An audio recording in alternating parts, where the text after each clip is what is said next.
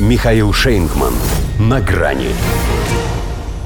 Маннергейм Ове. Премьера в Финляндии расстроила военная экономика. Здравствуйте.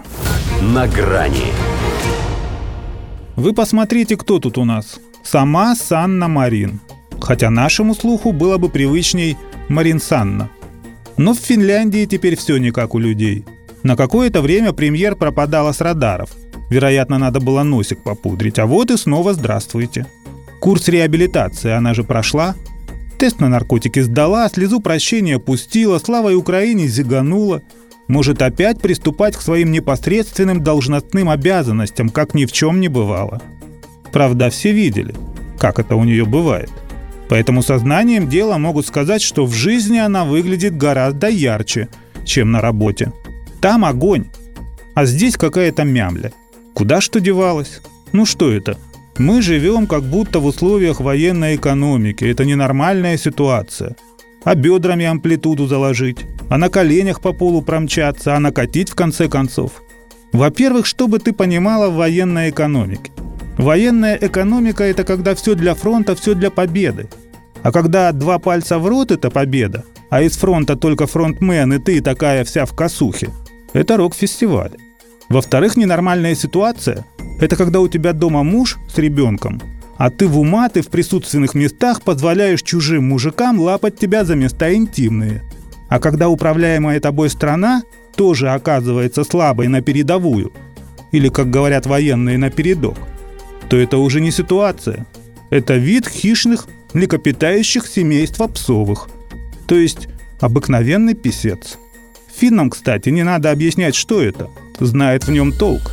Крупнейшие импортеры откармливают гуманно не выпуская из маленьких клеток, чтобы не мог пошевелиться, а если и шел, то только в рост. Вот и дорос до военной экономики. Рельсы под нее правительство уже освобождает. Списали весь подвижной состав поездов «Аллегро», что курсировали между Хельсинки и Санкт-Петербургом. Потому что в отношениях с Россией им теперь совсем другую музыку заказывают – Поэтому с 1 сентября ужесточается пропускной режим. Не больше 500 виз в сутки и лишь сотня из них туристические. Хотя евро финские таможенники начали отбирать еще до того. Что вы хотите? Без пяти минут страна НАТО. Правда, назвалась Груздем, а судя по Санне, грусть там так себе. Сморчки, ну максимум волнушки. Переживает, то есть. У ЕС помощи просит. А ведь потому и поезда ни туда и ни сюда, что в Суоме управляет ими пьяная диспетчер. И даже когда в завязке рассуждает так, будто по-прежнему под шофе. В смысле, под шефом. Вслед за Байденом называет одной из мер преодоления энергетического кризиса, который она считает источником всех финских бед, потолок цен на электричество. Норвежцам это предложи.